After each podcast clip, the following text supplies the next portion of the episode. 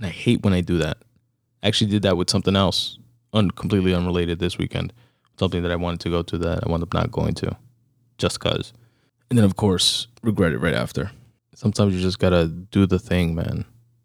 Go to the thing, watch the thing, listen to the thing. Take advantage of those moments and opportunities when they arise.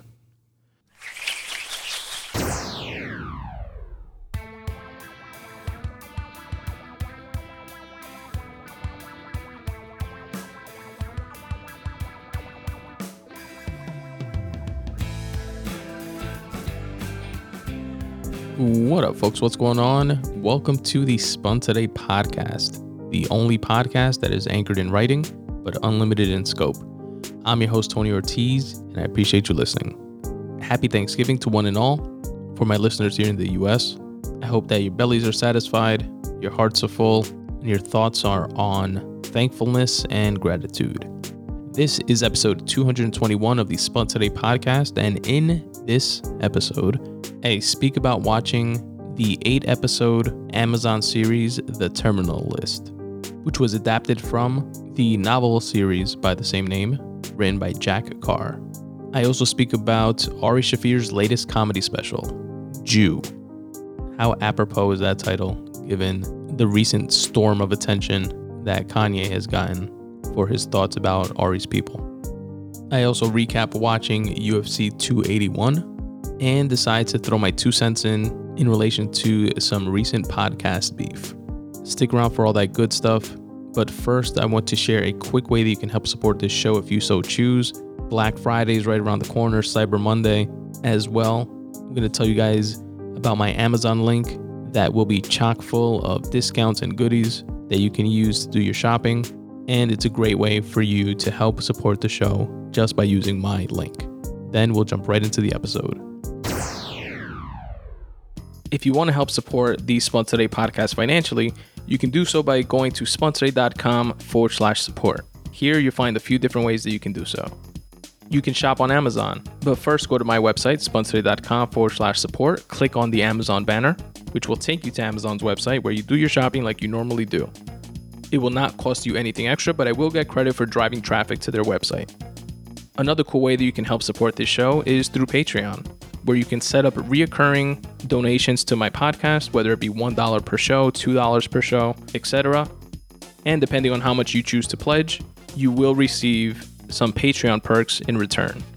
Things like free writing pieces, free bookmarks, free digital copies of my books, etc. Again, my Patreon link can be found at spuntoday.com forward slash support. You can also set up similar reoccurring payments via my Ko-fi page, and if you want to send a one time happiness bomb donation, if you will, you can do so via my PayPal link. Again, all of which can be found at spuntoday.com forward slash support. The Terminal List is an eight episode Amazon series that dropped this year in 2022 and has a very interesting background that I'm going to share with you guys. But first, here is the official synopsis. A former Navy SEAL officer investigates why his entire platoon was ambushed during a high stakes covert mission. And as I always do here on the Spun Today podcast, I want to give a shout out to each and every one of the writers because without them, series like these would not be possible. They are the absolute foundation of it all, in my opinion. Starting first and foremost with Jack Carr, the writer of the novel series The Terminal List, that was adapted into this show and that I'm going to tell you guys a bit more about in a bit. Followed by David DiGilio, Tolu Awosika, Olumide Odebunmi, Henna Sikander, Max Adams, Lisa Long, John Lopez, Brooke Roberts, and Daniel Shattuck. Shout out once again to each and every one of those writers. Also, honorable mention to one of the directors of the series, Antoine Fuqua, who directed The Shooter, directed Training Day, etc., etc. So I want to start off with Jack Carr. Here is a bit of his background that I pulled from Goodreads. Jack Carr is a former Navy SEAL who led special operations teams as a team leader, platoon commander, troop commander, and Task Unit Commander. Over his 20 years in naval special warfare, he transitioned from an enlisted SEAL sniper specializing in communications and intelligence to a junior officer leading assault and sniper teams in Iraq and Afghanistan, to a platoon commander practicing counterinsurgency in the southern Philippines, to commanding a special operations task unit in the most Iranian influenced section of southern Iraq throughout the tumultuous drawdown of US forces. Jack retired from active duty in 2016. He lives with his wife and three children in Park City, Utah. He is the author of the Terminal List book series, which, by the way, the sixth book in the series, the James Reese series as it's known, is coming out in the spring of 2023. Definitely look out for that.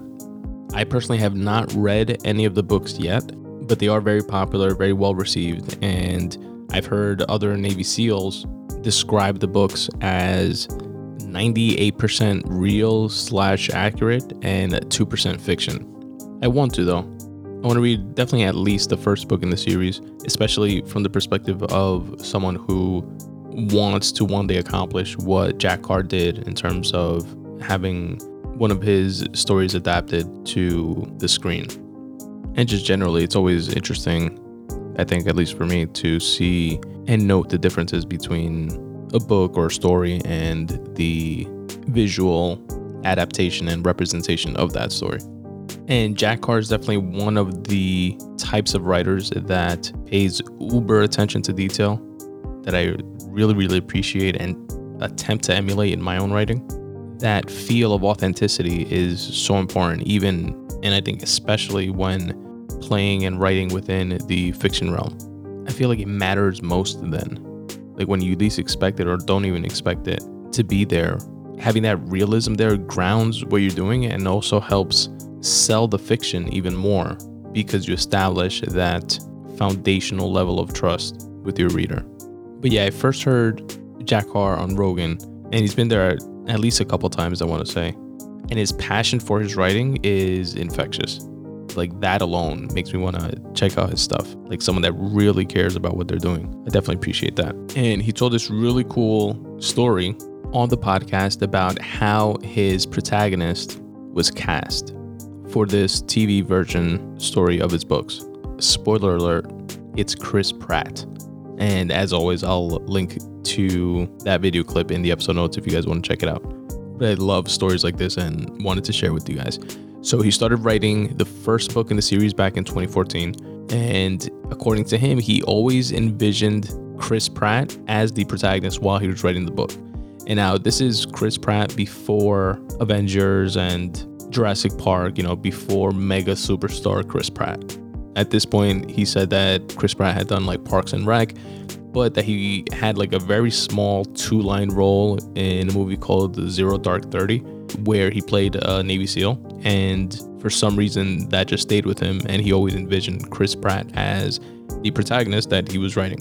So now he has the first book written, it hasn't come out yet and a friend of his from the SEAL teams calls him out of the blue. He hadn't spoken to this guy in like five years. And he called him to thank him because when he was transitioning out of the SEAL teams, Jack Carr helped him in terms of like what to expect and you know put him in touch with some like private sector people that he can work with and gave him advice etc and he wanted to tell him that things are going well for him and that he really appreciates it and just wanted to let him know and then he was like oh and i heard uh, you wrote a book and Jack Carr was like, Yeah, you know, I actually uh, just wrapped it up. It's not out yet, but I could definitely send you a pre release copy.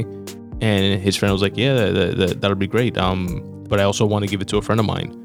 If you don't mind, then Jack Carr was like, Yeah, sure. Who's, who's your friend? And he was like, Chris Pratt. How sick is that?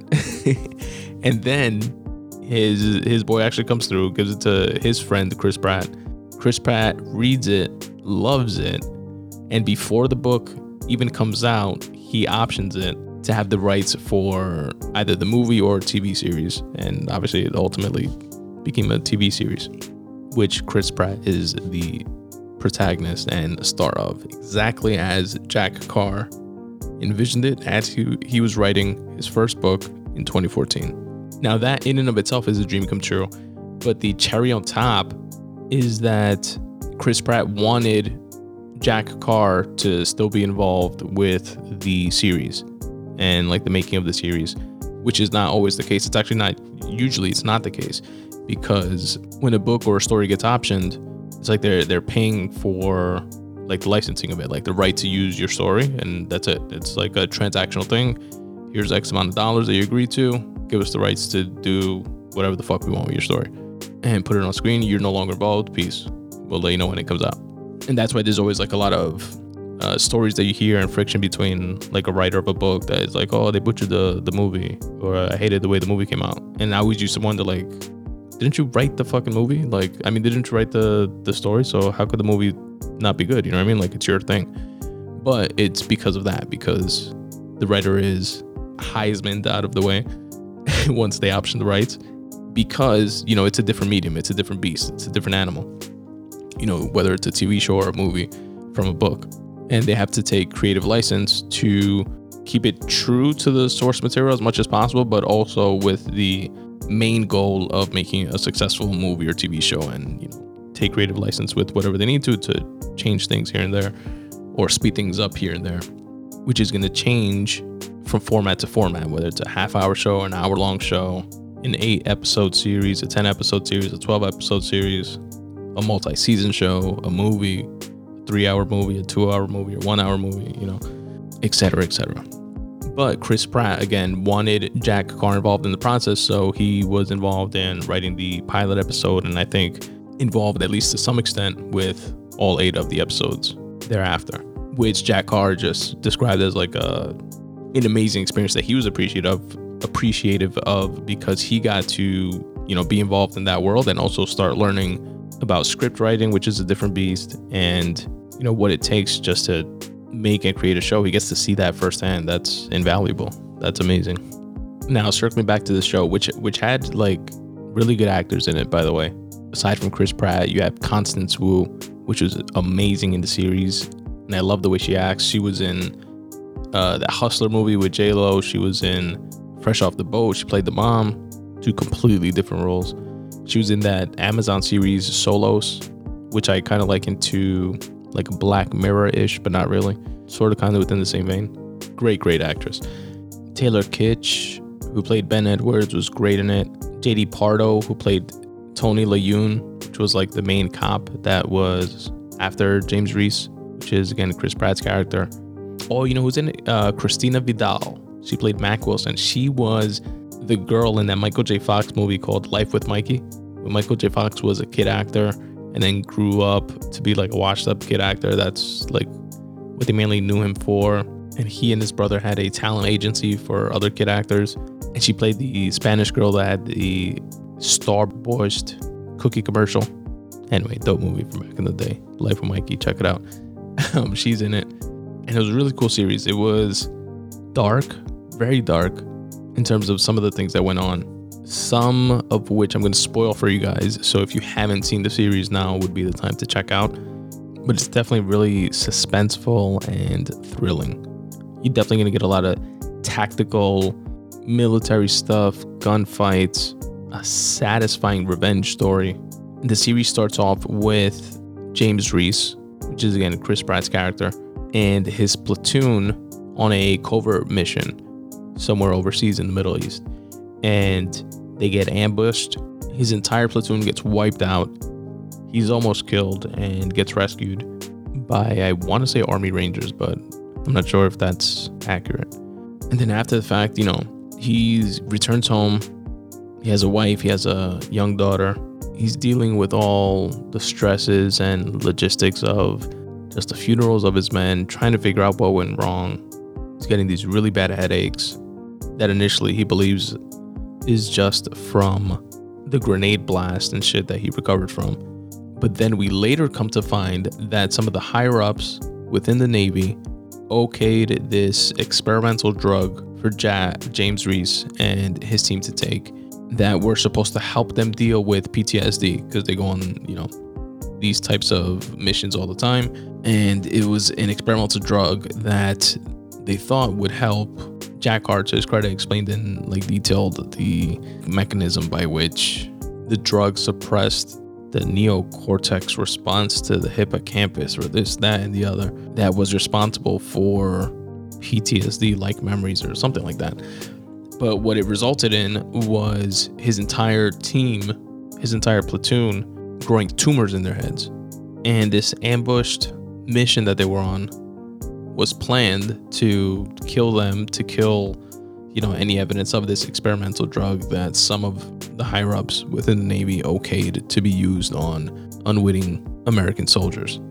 So the series entails James Reese's character uncovering this and turning over stone after stone and piecing things together little by little and finding out just how deep the rabbit hole goes, who's involved, how far up the chain of command does this go, and then methodically using, of course, all of his experience and expertise in being such a decorated sniper and Navy SEAL, getting revenge on what was done to his men. Now, where I first realized that this wasn't going to be just a cookie cutter PG 13, you know, very black and white kind of there's good guys, there's bad guys. The good guy gets all the bad guys, and everybody loves the good guy at the end. It wasn't going to be that type of story. And where it took an immediately dark turn was when the powers that be that, you know, greenlit this ambush find out that James is still alive and they try to have him killed. Because there was actually, I think, one other person that survived the ambush, and that person supposedly, quote unquote, committed suicide. And James Reese was like, this guy would have never fucking committed suicide. And he did it with his like SEAL team service pistol, which was like, uh, they made it seem like that was like a major, no, you know, SEAL team member would ever do that with the, their personal service pistol or something like that. It'd be like this huge taboo thing, even if they did do that, uh, kill themselves. And he felt something was off with that and then they come after him, then he definitely realizes something's off. And, you know, he's at the doctor getting like an MRI for these like headaches and shit.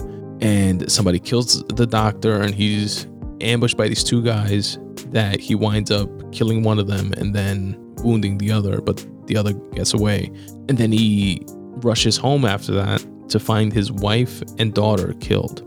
That's when I knew I was like, oh shit. And that all happened in episode one, by the way episode one, maybe episode two, but I think episode one. I was like, oh, fuck. So they pretty much set up the story where you have this guy whose entire platoon gets wiped out under very sketchy circumstances. Somebody's trying to cover something up and comes after him, kills his wife and kid, and he has a brain a terminal brain tumor growing in his head. So he has zero to lose. And oh, he happens to be this decorated, skilled Navy SEAL badass sniper guy whose plan for revenge just unfolds thereafter, episode by episode. It gets deeper, more people get onto his list, the AK terminal list, and he starts wiping them out one by one. He has help from two or three people that are, you know, tight in his life. One of his best friends who was in the CIA, a couple other family friends who were also in the military. Candace Wu's character, which plays a reporter that was initially, you know, doing a story about this, but winds up uncovering things herself and witnessing someone actually try to kill James Reese, and then realizes, oh no, he's not crazy. He's there is some crazy shit going on, and they're trying to kill him and cover something up. And it's like the story of a lifetime for her. So she's incentivized in the same direction as him of getting to the truth. So it kind of works out as like a win-win for them there, at least at, at first because she gets him some information and vice versa. And it's crazy. Like one of the first people that he gets revenge on that that's involved in, in this whole thing. Like I think it was that guy actually that that went to go kill him when he was in the hospital doing his MRI. Once he tracks him down, which he was like a medium level Mexican cartel guy, he like ambushes where he's at. Him, the CIA guy, the uh, other um, friend that was also in the military uh, the character name is Liz Riley, played by Tyner Rushing, did a great job as well. She was a, a pilot in the military, so she like would fly them around and shit. The ambush where this cartel guy is, and killing everybody that resisted, and he gets to the guy, just fucks him up, then hangs him up with chains like by his hands. They're like in this like warehouse kind of place, and James Reese just slashes his stomach open with a knife, pulls out his intestines, and just starts strangling him with his fucking intestines.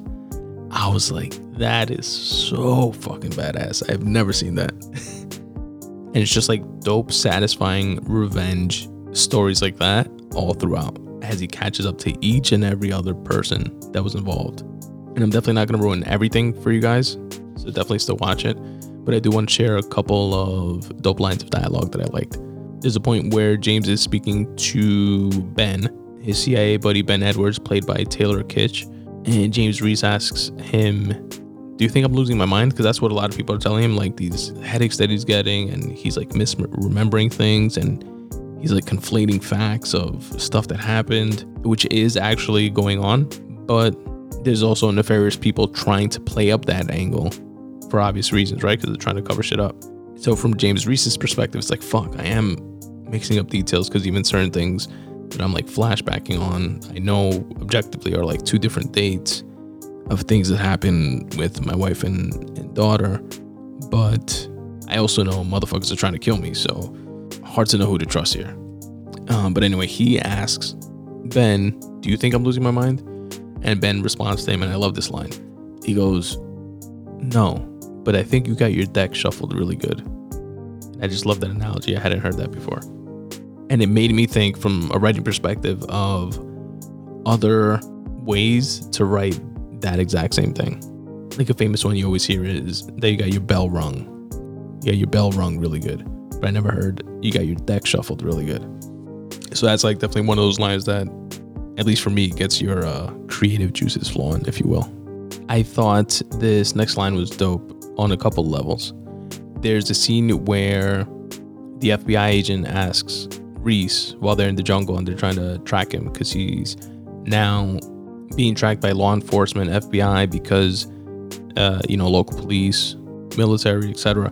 Because they think that he went crazy and he, you know, killed his own family at first. Like he was a suspect, and they cleared him from, from that. But they do know that he's going around trying to kill people that were involved. And while he's hiding out in the woods and shit, they almost catch up to him. And one of the FBI agents asks him, or I think it was, it may have been Tony Leung, played by J.D. Pardo, who did great, who he was like a head detective, but had some military background as well. So he was like working in conjunction with the FBI, if I remember correctly. And he said something to the effect of, What will your dad say now about what you did in San Francisco? and in San Francisco it was like you know one of the other guys that James Reese caught up with and murked. Um, and Reese responded, he would say it would be a mistake to push a man to violence if violence is what he's dedicated his life to perfecting. That was such a dope line in and of itself, and also in response to that like heart to heart moment that the FBI agent was trying to have with him you know, mentioning his father, trying to make him reflect on his actions. And then James Reese just responds with this like doubling down on his mindset of motherfucker, nobody's getting in the way of what I'm doing. Do you not understand that I have zero to live for? That was crazy. And then just two more lines that I want to share with you guys that, by the way, are not any better or worse than any of the other lines or dialogue within the series. They're just, for whatever reason, lines that resonated with me in the moment. And I jot them down to share with you, fine folks.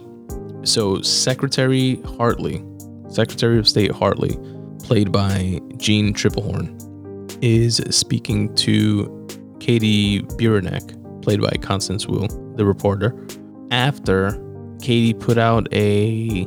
She sent an, an editor of a paper that she worked with or sold stories to and sent him an email with, you know, a full investigative journalism article on James Reese really being innocent and that this whole cover up of the experimental drug goes beyond the pharmaceutical company that stood to make a couple billion. It included high ranking officers within the military that gave the green light, including Secretary of Defense Lorraine Hartley, etc., etc. And she's she's in the library, putting the final you know touches on this article.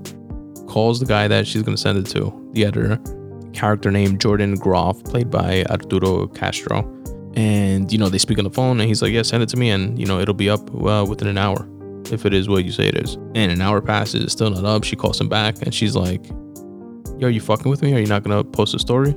And he was like, what are you talking about? I'm still waiting for you to send it to me. She's like, what? And she goes into her sent mailbox and it like disappears. And then Secretary Hartley walks in to this desolate library where Katie's character is, and Secretary Hartley walks in with, you know, a couple of Secret Service guys. One showing that very big government flex of we're monitoring and can intercept and block any of your shit whenever we want. but she tells her something that stuck with me. She, you know, Katie is standing up on her credentials and fact that she did honest investigative journaling and reporting, uh, journalism rather, and reporting. And Secretary Hartley tells her, I'm not denying that you have the right facts, but you're drawing the wrong conclusions, which is really interesting, right? And just made me think in a moment, like, yeah, that's technically true. And I think that happens more often than we realize when different folks see or read the same things, but draw from it very different interpretations. And obviously, as we'll see as the story progresses, that was Secretary Hartley, you know, her, you know, spin on things and way of trying to control shit. But it was definitely a powerful line.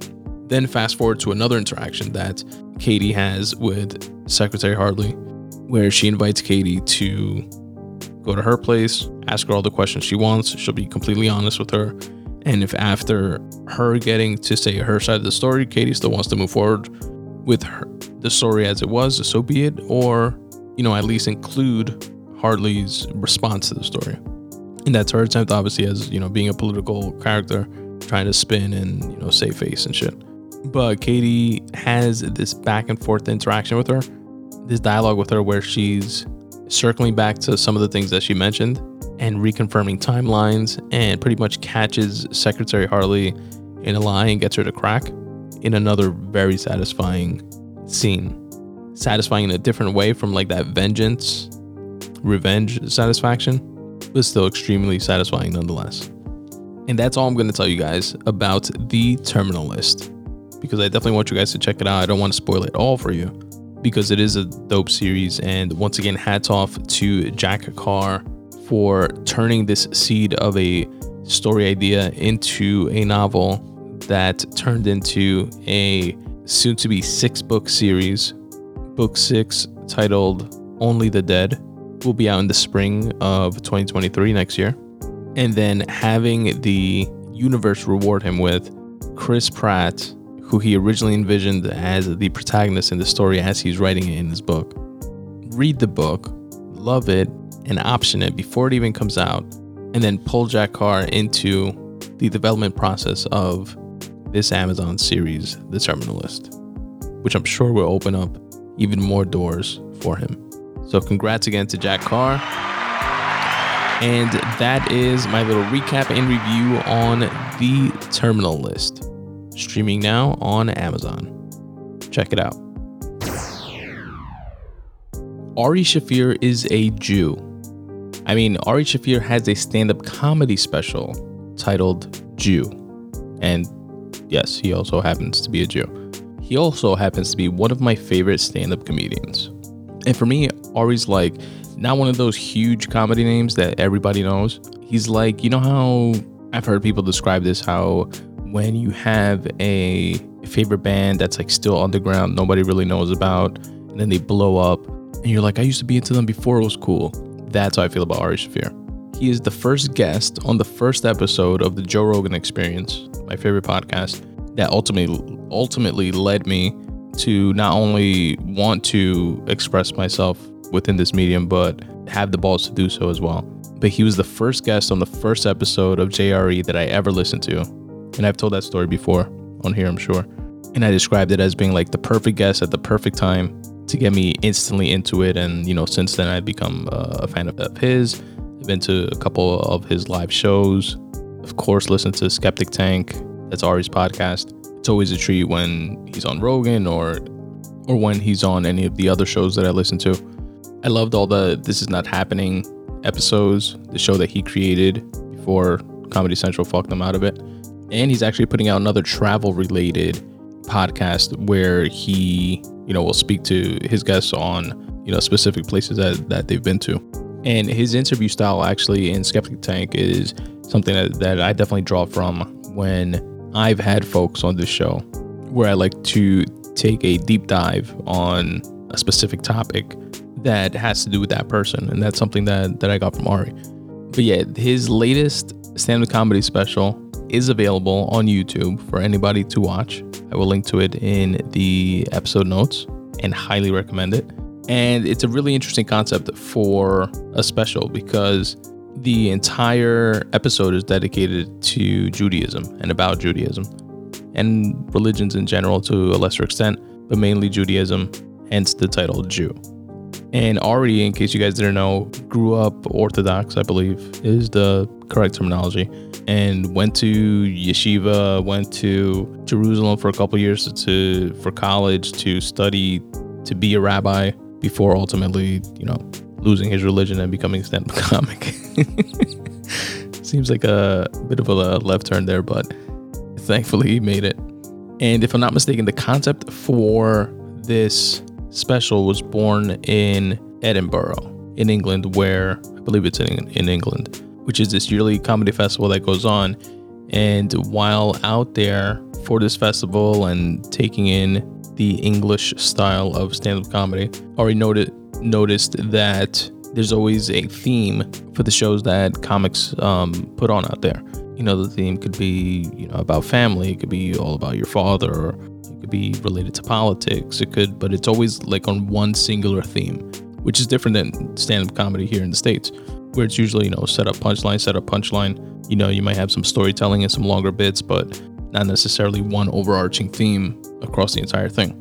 So he kind of wanted to marry the idea of those two worlds because he kind of liked that theme idea, but wanted to make it more stand up punchline, stand up punchline, more funny essentially than the pseudo comedy TED Talk stuff that was and I believe still is going on over there in England.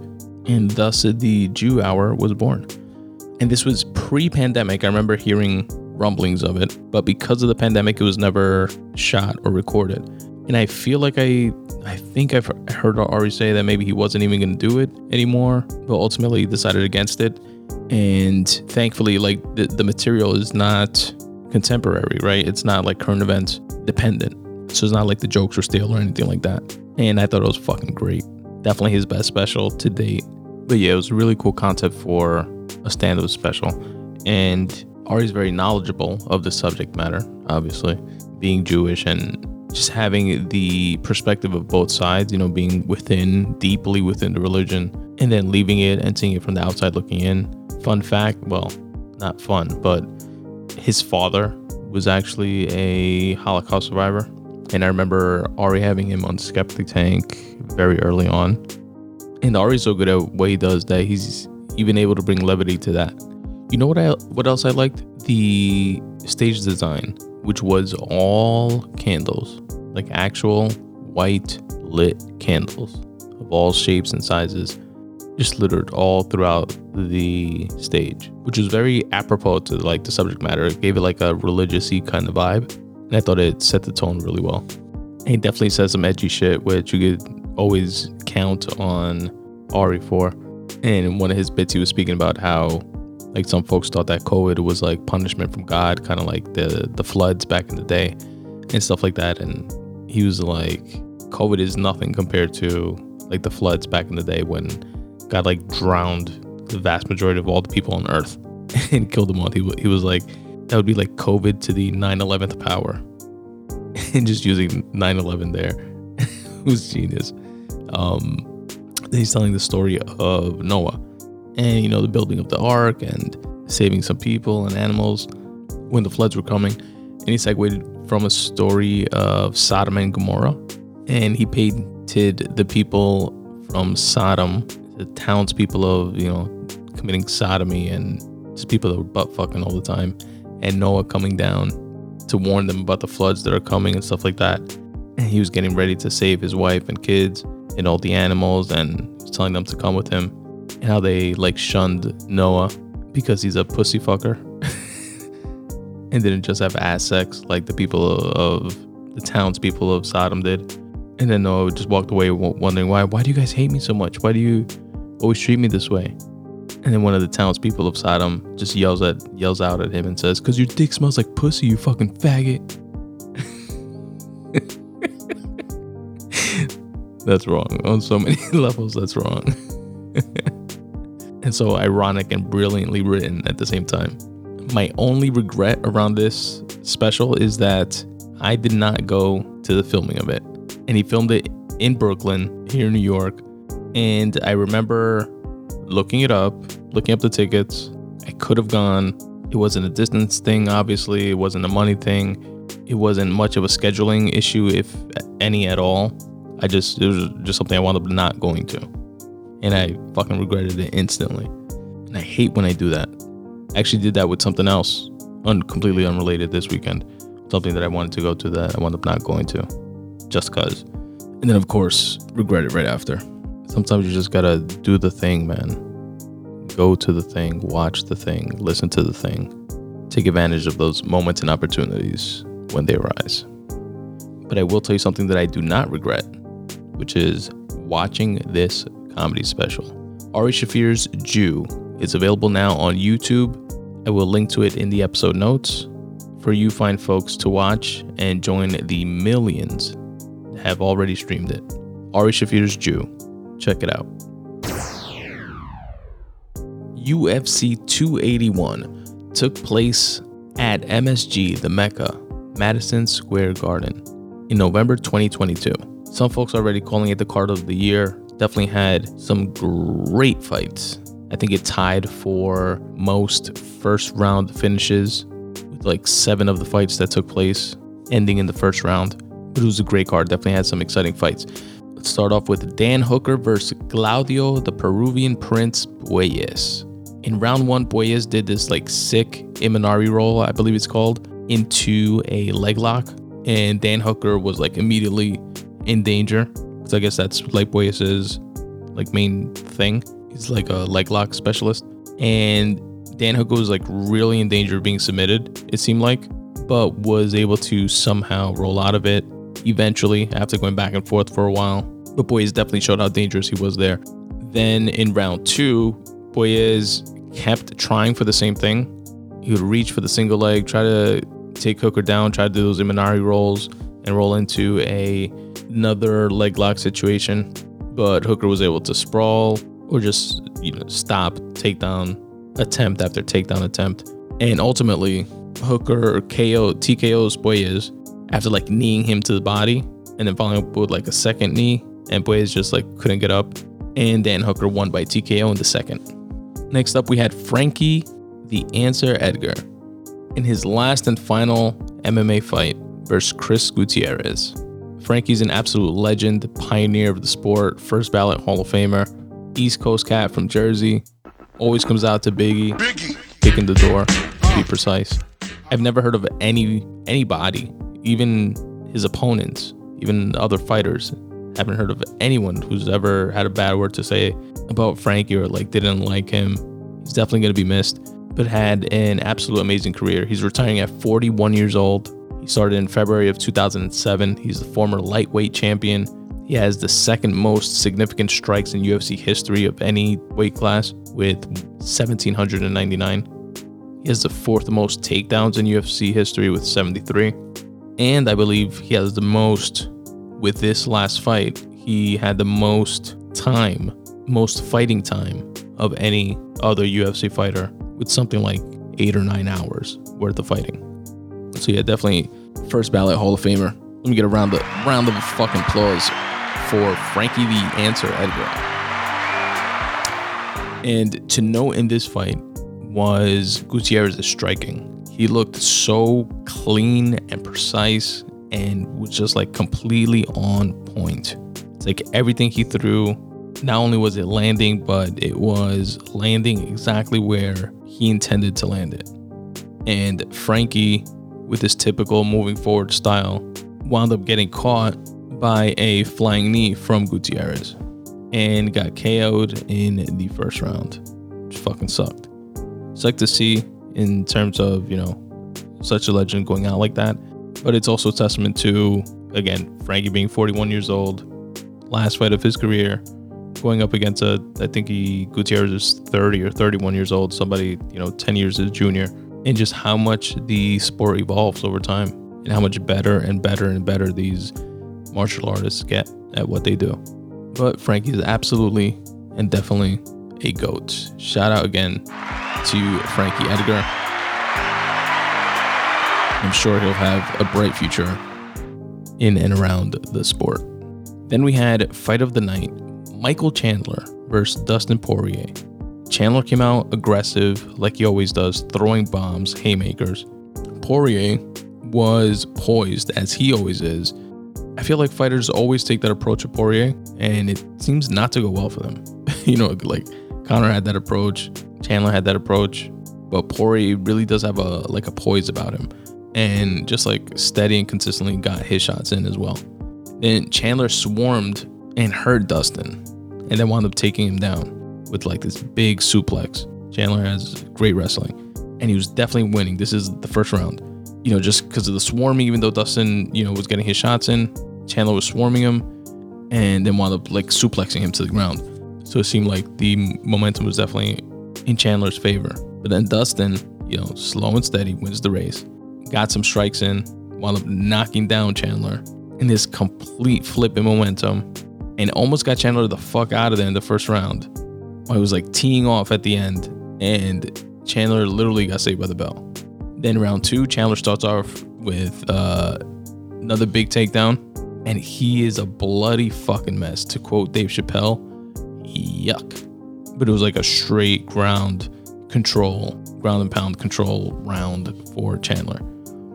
Then in round three, Dustin winds up on top once they're again like wrestling back and forth on the ground and in like post fight press conferences, I, heard uh, Dustin say that like Chandler cheated. He put his like fingers in his mouth and tried to like yank Dustin by his head.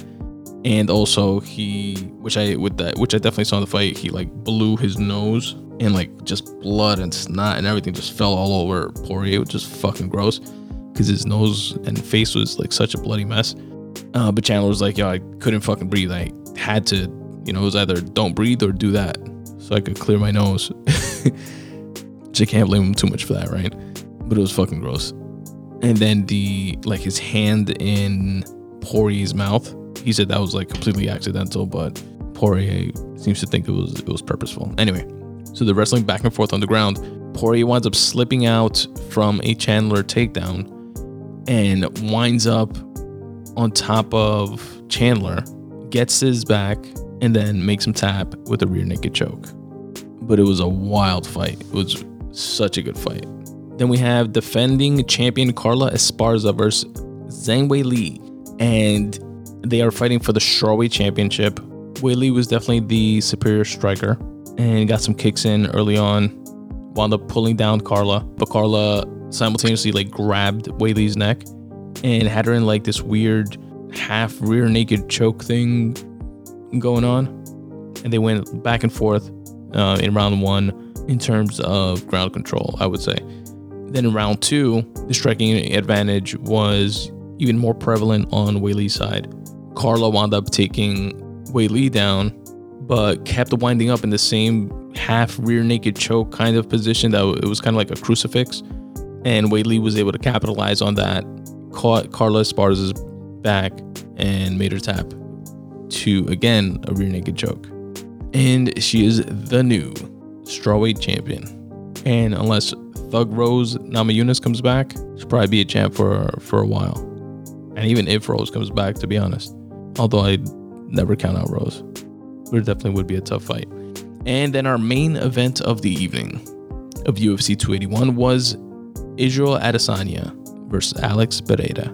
Alex Pereira is the only guy to have ever knocked out Israel Adesanya back when Izzy was a kickboxer, strictly kickboxing. Actually fought twice in kickboxing, and but most notably in a fight where Izzy was knocked out. Izzy was dominating uh, Pereira for the fight and winds up getting knocked out. Pereira has since joined the UFC. He's had something like four, maybe five fights in, in the UFC, and they gave him a title shot. Obviously, building up this grudge match between them. Izzy being probably like the highest selling fighter and pay per view draw that the UFC has right now. So round one starts off pretty heavy leg kicks from both sides, especially by Pereira, which seemed to be a, a smart strategy in trying to, you know, slow down Izzy's movement. But they exchange leg kicks, and towards the end of round one, it seems like it's gonna be a wrap. Izzy winds up catching Pereira, caught him with the right and a left hook combo, and Pereira started doing the stinky leg. and literally got saved by the bell. I was like, fuck. Obviously, I was rooting for Izzy, in case you hadn't noticed. Then this guy Pereira recovers like fucking Michael Myers, and in round two comes out like nothing. He catches Izzy with a few clean left hands and a nice knee. And Izzy seems her, he winds up like clinching with him, where Alex Pereira then wound up getting a bunch of knees and like body blows in that clinch. Then he also got a head kick and a takedown. So round two was like clearly Alex Pereira's, in my opinion. In round one was, was Izzy's. Then in round three, Izzy takes down Pereira and just completely dominates him. Ground and pounds. He has a sick wrist control, keeping Pereira down on the ground, controls him the entire round, then stands up towards the end of the round and does a sick heel kick to Pereira's face while Pereira's on the floor and then punches him and just like 100% dominates the third round. So it's two rounds to one going into the fourth. It's a slower pace round on both sides, I'd say. Both had a few, you know, a few connections, nothing major, majorly noticeable. Pereira seemed to be slowing down, but he did hurt Izzy, it looked like, towards the end of that fourth round. But most in terms of like commentary and stuff like that, and even, you know, post fight say that going into the fifth round, it was three rounds to one in favor of the champ, Israel Adesanya. Then in the fifth round, Izzy checked the kick and seemed to hurt himself by doing so. And they're exchanging, going back and forth throughout the fifth round. And then with about two minutes left, Pereira catches Izzy with a left jab, a straight right, an uppercut, a left hook, and just fucking started teeing off. And referee Mike Goddard stopped it, and Pereira won a TKO victory. I definitely like to see Izzy was uh, gracious in defeat, and definitely wants to get back in there. You know, he's not shying away from from a rematch. You know, this guy technically has beat him three times already. You know, only once in the UFC. The other two times were kickboxing only, but it definitely felt like Izzy was winning the fight. If it would have went to decision, he would have definitely won, and he wound up getting caught. But again, he wants to get back in there. He said he'll keep getting back in there until he beats this guy. He was like, he'll go to his favelas in, in Brazil and knock on his door when they're fucking 60 or 70 years old and be like, yo, come on, let's go. and he'll just keep coming back until until he gets it right. So hats off to Izzy. And that is my little recap and review of UFC 281. Podcast beefs. I think I might have to start making this a fucking recurring segment, unfortunately. Can we all just get along, podcasters? My expert opinion is a hip hop based podcast that I really, really enjoy, created by Math Hoffa of battle rap fame. And Math, I've been a fan of throughout his battle rap career. And when he started this podcast, I thought it was really interesting. And I feel like he took the concept of the shop LeBron and um, Maverick Carter show on HBO and perfected it. Although I like that show as well, uh, The Shop, this, you know, being truer to podcast form is more authentic, less curated, less polished, etc. And I'm actually assuming that my expert opinion came out after The Shop because it could have been the other way around for all I know. But it's definitely a dope show. And Math has had legendary interviews I've heard great stories that I've never heard before. And he's had folks from within the battle rap scene, which I'm into, obviously, but also more in industry folks. And I'll just spout out a few names. Like he's had Fat Joe, Royce the Five Nine, Derrick Rose, the basketball player. He had Bimmy on, Young Guru, Onyx, Mike Geronimo, DJ Drama, Mano, my guy Mero of the Bodega Boys, and on and on and on. It's a really good show. You guys should check it out. Joe Budden's been on a bunch, or a couple times rather. And what I don't like is that it's starting to it's a little reminiscent of like some of the drama that we've seen recently with Joe Budden and Rory and Mal, which I've spoken about in the past. And I remember even earlier on in earlier iteration of the show, Math had Misfit was part of the show. She's also a battle rapper. And this dude whose name I forget, but he left the show first. And there was some like back and forth, some sort of static. I forget the exact details of between him and Math. Then Misfit left earlier this year. I never found like the actual details of that, but they parted ways. And then Math brought in Mecca, who's a writer and used to interview, a lot of people for uh, Source Magazine, I believe, and other outlets, which is a great. He's dope on the show. I really, really like Mecca's uh, perspective on the show, and he's like such a good fit and balance.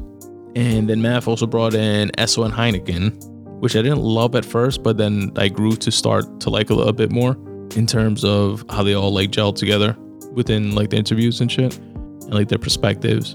But Esso Heineken and Ghost, which was like the guy behind the camera and editor of the show, all had a falling out and parted ways. Esso and Heineken, which were apparently like a, a package deal to the show, started doing a show on their own I think it's the the bag fuel show that they're on, or maybe it's an, another one as well. But I've definitely seen them on bag fuel, which is a good pod as well. And allegedly, we're funneling guests away from Math's show to that show.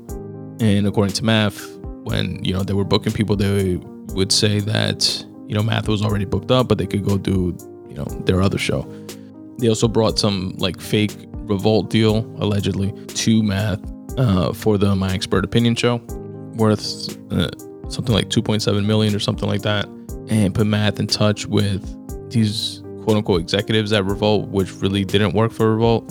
Some like weird shady shit like that went on.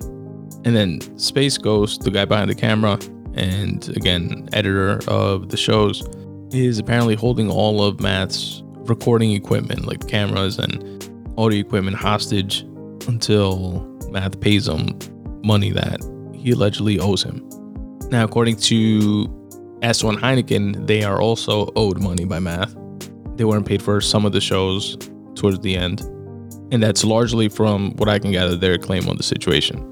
They also said, which I didn't, which I would say is more of a negative on Math's side of the argument, that they did have contracts with Math, under my expert opinion, but that they signed and Math never did and never returned them the like fully executed version of the contract. And that's definitely not a good look.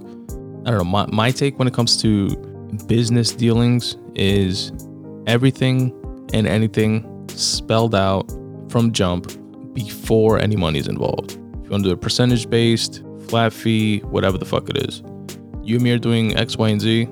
I get X percentage, you get X percentage, whether that the pie that we're getting percentages from is $10 or a billion dollars. I don't give a fuck these are the these are the percentages. That's it. We never have to speak about money again, ever. That's like my take on the situation, on any situation when it comes to to dealings with money and, and partnerships and shit like that. And I guess the argument to that, a argument to that could be, you know, but what if a situation evolves and we're getting money from this, but then you know a TV deal type situation comes through the door. And what if I bring a guest versus you bring a guest? Or then those all become other situations to whatever it was that we agreed to. And those things get, those details get ironed out, written down, signed, agreed upon, fully executed prior to them coming into the picture. And if like the timeline for whatever reason doesn't happen fast enough, and by the timeline, I mean like us coming to an agreement on paper in writing with fiduciary like third parties involved, if that process can't happen fast enough for us to get that guest or whatever it is that is bringing whatever situation it is that's bringing money to the table, then we lose that money. And that's on us for not being efficient enough to figure our own shit out fast enough to get that money. And that's separate from the money that we're already getting. So it's not prioritized in my mind. I don't know. That's the way I feel that I would treat those types of situations. But then again, I'm Monday morning quarterbacking, right? Hindsight is 2020, and I'm I haven't been in that type of situation most of all my creative business type endeavors solo. But that is absolutely my mind mindset prior to approaching future opportunities. And it does seem like Math Show, my expert opinion, is doing big numbers and outlets, you know, bigger outlets are noticing and seems like circling around to like make offers to like put a show either on Revolt or maybe like a title situation or perhaps some like some other network, podcasting network. That can be an angle to this whole thing too. And I have heard that angle. I've heard that rumored that Math got some sort of offer from Spotify or one of these bigger outlets, and part of that offer included cutting some people off the show. Obviously, nobody knows that for sure, except for Math, and it's all speculation to this point. And something else that Math mentioned on a recent episode with uh, Joe Budden on as a guest on my expert opinion was that part of his plan was to have these guys just start their own show under the my expert opinion umbrella you know similar to joe budden's uh, claim to fame when it came to rory and mal and that esso and heineken apparently weren't on the same page as far as that's concerned. But who knows yo i hate when i, I just hate when money gets involved in something and ruins a good thing. Because from my perspective it, it just always seems preventable. If you just set terms from jump that can't change. And live with the decisions of those terms. Whether you would get a little bit more, a little bit less, if things were structured a little bit differently, it's irrelevant. But that's just my non expert opinion. See what I did there? And just speculating on other folks' situation. Wishing each and every one of them well and continued success in whichever way they choose to define it. And that's the latest podcast beef recap of the My Expert Opinion situation to date. And that, folks, was episode 221 of the Spun Today podcast. I appreciate the fuck out of each and every one of you for listening. I really, really do. Once again, want to wish you and yours a happy Thanksgiving. Don't forget to be present and enjoy yours. And definitely, definitely do not forget to make turkey and cheese sandwiches with that leftover turkey. Stick around just a bit longer to hear about my Amazon link, which will lead you to some great deals and a few other ways you can help support the Spun Today podcast if you so choose. Peace. What's up, folks? Tony here. I hope you're enjoying this podcast as much as I enjoy producing it for you. Here are a few quick ways you can help support this show. You can support the Spun Today podcast by going to spuntoday.com forward slash support. There, you'll find my merch section where you can cop the iconic Podcasts versus Anybody t shirt in a wide variety of different colors and all different sizes. Also, if you're into cycling, you can cop the super soft, comfortable, minimalist design Spun Today Bike Club t shirt. Also available in a bunch of different colors in all different sizes. There are a few other designs of different types of t-shirts. Definitely go there and check it out. Spuntoday.com forward slash support. It's the merch section where you can also get a dope coffee mug. I have coffee mugs with the brand new redesigned Spun Today logo on one side and the tagline that I end every show with on the other, which is start taking steps in the general direction of your dreams. The mug is available in both black and white because we don't discriminate here at the Spun Today podcast. Again, go to spuntoday.com forward slash support and check out the merch section. You can support the Spun Today podcast by checking out my writing. You can go to spuntoday.com forward slash free writing and check out some of my free association writing, which is intended to be some cathartic free writing, but oftentimes doubles down as motivation for myself and others. At spuntoday.com forward slash short stories, you can read a bunch of the different short stories that I've written and actually listen to the audiobook versions of those short stories there as well. Another way you can help support my writing is by going to spuntoday.com forward slash books and checking out what I have in store for sale. Digital copies are available in all formats, whether it be Kindle, iBooks, or a different type of e reader. You can also purchase paperback copies if that's your preferred reading method.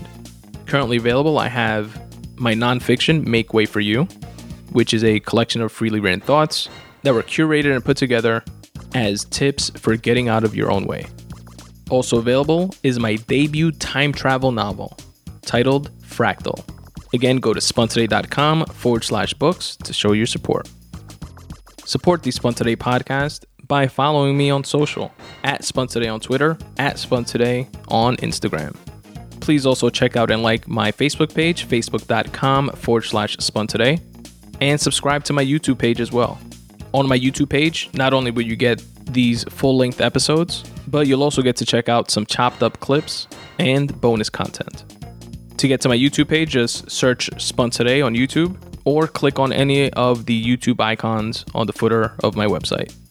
Also, don't forget to rate and review this podcast wherever it is that you're listening. It really does help. The Today newsletter is available to each and every one of my listeners absolutely for free. All you have to do is go to spuntoday.com forward slash subscribe and drop in your email address. What I'm going to do is brighten up everybody's least favorite day of the week by delivering five curated things within my weekly newsletter every Monday at noon. You're going to receive a photo of the week, a recommended podcast of the week. I listen to tons of podcasts from an array of varied interests. I cherry pick the very best ones so that you can check them out. I also share a video of the week, which can be anything from a tasty recipe to a dope rap battle to an enlightening TED talk. I also share a quote of the week and finally, for my fellow wordsmiths out there, a word of the week so that you can step up your vocab. Again, this curated list is yours absolutely free by going to spuntoday.com forward slash subscribe and dropping in your email address, and you can unsubscribe at any time. Again, go to spuntoday.com forward slash subscribe, drop in your email address, and you'll get the very next one. If you want to help support the Spun Today podcast financially, you can do so by going to spuntoday.com forward slash support. Here you'll find a few different ways that you can do so. You can shop on Amazon, but first go to my website, spuntoday.com forward slash support, click on the Amazon banner, which will take you to Amazon's website where you do your shopping like you normally do. It will not cost you anything extra, but I will get credit for driving traffic to their website. Another cool way that you can help support this show is through Patreon, where you can set up reoccurring donations to my podcast, whether it be $1 per show, $2 per show, etc. And depending on how much you choose to pledge, you will receive some Patreon perks in return. Things like free writing pieces, free bookmarks, free digital copies of my books, etc. Again, my Patreon link can be found at spuntoday.com forward slash support. You can also set up similar reoccurring payments via my Ko-fi page. And if you want to send a one time happiness bomb donation, if you will, you can do so via my PayPal link. Again, all of which can be found at spuntoday.com forward slash support. If you're a fellow creative, a cool way that you can help support the Spun Today podcast and actually be part of the podcast is by filling out my five question questionnaire located at spuntoday.com forward slash questionnaire. Here you'll find five open questions related to your craft, your art, what inspires you to create, what type of unrelated hobbies you're into, and what motivates you to get your work done. You can choose to remain anonymous or plug your website and your work. And once you submit your questionnaire, I read your responses on a future episode of the Spun Today podcast. It's completely free at no cost to you. And what I like to say about it is that if your responses could potentially spark inspiration in someone else, why not share that? spuntoday.com forward slash questionnaire.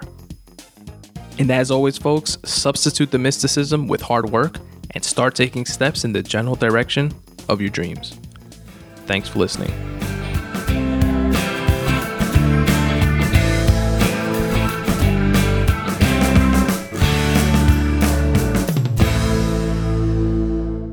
I love you, Aiden. I love you, Daddy. I love you, Grayson.